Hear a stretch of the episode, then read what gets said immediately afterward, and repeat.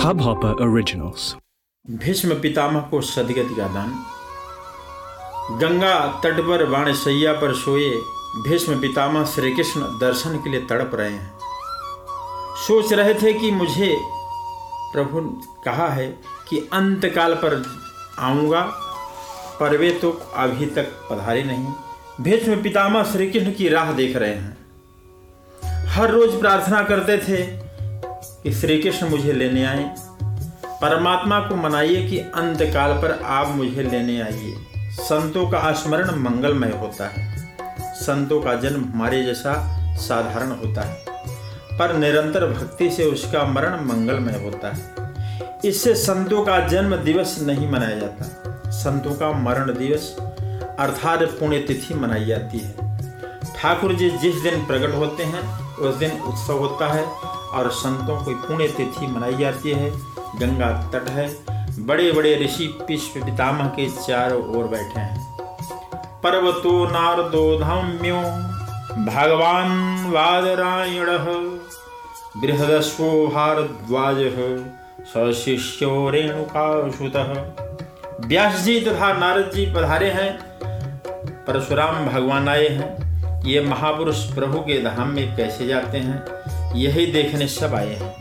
भीष्म पितामह ऐसे समर्थ हैं युद्ध में जब गिर पड़े, तब काल उन्हें ले आया था। तब उन्हें ने काल से भी कह दिया कि अभी यहाँ से चला जाए। अभी मुझे नहीं जाना है। मैं तुम्हारे अधीन नहीं हूँ। मैं परमात्मा के अधीन हूँ। भगवान द्वारिकानाथ मुझे लेने आएँगे। जिन्होंने काम पर विजय पा ली है, वे काल पर विजय पा सकते हैं। जो निरंतर भक्ति करते हैं, वे काम पर विजय पा लेते हैं। भीष्म पितामह बाल ब्रह्मचारी हैं। उन्होंने काल को वापस भेज दिया। भीष्म पितामह परमात्मा की राह देख रहे हैं। गंगा तट पर अनेक संत आए हैं, पर प्रभु नहीं पधारे हैं। भीष्म पितामह कहते हैं कि मुझे द्वारिका नाथ के दर्शन करते हुए प्राण छोड़ने हैं।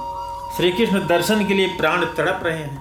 भीष्म पितामह का प्रेम इतना बढ़ गया है कि उनके प्रति स्वयं परमात्मा में आकर्षण जागा। प्रभु ने मन में सोचा कि मुझे भीष्म के पास जाना है।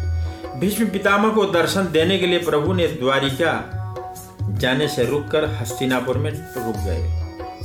युद्ध करने से पहले अर्जुन को जैसा अनुभव हुआ, वैसा अनुभव राज्य प्राप्ति के बाद धर्मराज को हुआ। धर्मराज का मन शोक से भर गया।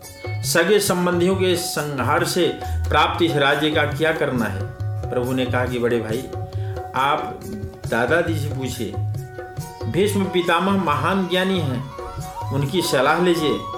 श्री कृष्ण की इच्छा थी कि भीष्माचार्य जी मृत्यु से पहले अपना ज्ञान युधिष्ठिर को दे जाएँगे पाँचों पांडवों के साथ गंगा तट पर भीष्म पितामह जहाँ विराजे थे, वहीं प्रभु पढ़ारे हैं। भीष्माचार्य जी परमात्मा का कीर्तन कर रहे हैं। श्री कृष्ण को देखकर उन्हें अति आनंद हुआ। कृष्णो दर्शन मागत दादाजी के चरणों में धर्मराज वंदन करते हैं। धर्मराज को देखकर पितामह की आँखों भर आती हैं। मेरे वंश का यह बड़ा लड़का है, बहुत योग्य है। कैसा पवित्र जीवन जी रहा है। धर्मराज को देखकर पितामह का हृदय द्रवित हुआ। धर्मराज को उन्होंने आशीर्वाद दिया और पूछा कि किस बात की चिंता में हो? बड़े बड़े ऋषि जिनके दर्शन के लिए तड़प रहे हैं, वे परमात्मा तुम्हारे घर में है। प्रभु ने तुमको स्वीकारा है। तुम्हारी चिंता प्रभु को है। सहत कृष्ण रतो विपत। आप जिस देव की बहुत प्रेम से पूजा करते हैं, जिस देव के नाम से जप कर रहे हैं, उस देव को आपकी चिंता है। अपनी चिंता में तुम्हें नहीं करना चाहिए। प्रभु में विश्वास रखिए। घर में प्रभु विराजते हैं। ठाकुर जी की सेवा जो हो रही है, और कोई जीव उदास रहता है, भगवान कहते हैं कि मैं मर नहीं गया, तेरा बाप घर में है, फिर चिंता किस लिए? जिसके पिता की मृत्यु हो जाए, उसे चिंता हो सकती है। तुम्हारी चिंता तुम्हारे भगवान को है। भीष्म पितामह कहते हैं कि आपको चिंता किस लिए? यह तो आपको निमित्त कर प्रभु यहाँ मेरे मरण को सुधारने के लिए पधारे हैं। भीष्म पितामह दिन में तीन बार परमात्मा की प्रार्थना करते थे, उन्हें वचन दिया कि आपके अंत काल पर मैं आऊँगा। वचन सिद्ध करने प्रभु पधारे थे। आप भी भागवत को तीन बार प्रार्थना कीजिए। भगवान आपको लेने आएँगे। शरीर स्वस्थ रहता है। तब मानो प्राय प्रभु की भक्ति नहीं करता। शरीर स्वस्थ रहता है, तब प्राय बुद्धि बिगड़ी हुई रहती है। शरीर बिगड़ता है, तब बुद्धि अच्छी होती है। शरीर बिगड़ने पर समझ आती है, बुद्धि में सुधार होता है। पर ऐसे समय में यह सुधार होता है कि मानव कुछ कर नहीं पाता, शरीर स्वस्थ है तो खेल आपके हाथ में है। परमात्मा को प्रसन्न कीजिए, प्रभु की विनती कीजिए, जिससे अंधकाल पर प्रभु आपके पास आए। द्वारिका नाथ के दर्शन करते भीष्माचार्य जी की आँखें भराएँगे शरीर में रोमांच हुआ मेरे प्रभु, कैसी कृपा की है? आज मेरे मरण को सुधारने प्रभु आए हैं। सचमुच, मैं लायक नहीं हूँ, मैं दुष्ट हूँ, मेरे प्रभु बहुत दयालु हैं। भीष्म पितामह को याद आ रहा है कि युद्ध में जब प्रभु अर्जुन के रथ के सारथी बनकर विराज रहे थे, तब मैंने उनको अनेक बाण मारे थे, पर उन्होंने मुझे एक ही बाण नहीं मारा। ऐसा हुआ कि युद्ध जब चल रहा था तब दुर्योधन ने भीष्म पितामह को वालंभ दिया, उल्हाना दिया, महाभारत में इसका वर्णन है। भीष्म पितामह से वह कहता है कि, दादा, आज तक मेरे घर का खाया है और आज युद्ध के समय आपको पांडव बहुत अच्छे लग रहे हैं दुर्योधन कैसा कैसा बोलने लगा है। भीष्म पितामह क्षत्रिय वीर हैं, आवेश में आ गए हैं और उन्होंने निश्चय किया है कि कल अर्जुन की खबर लूँगा, युद्ध में उसे दिखा दूँगा। कि भगवान श्री कृष्ण उसके रथ में विराज रहे हैं। इससे उसकी विजय हो रही है।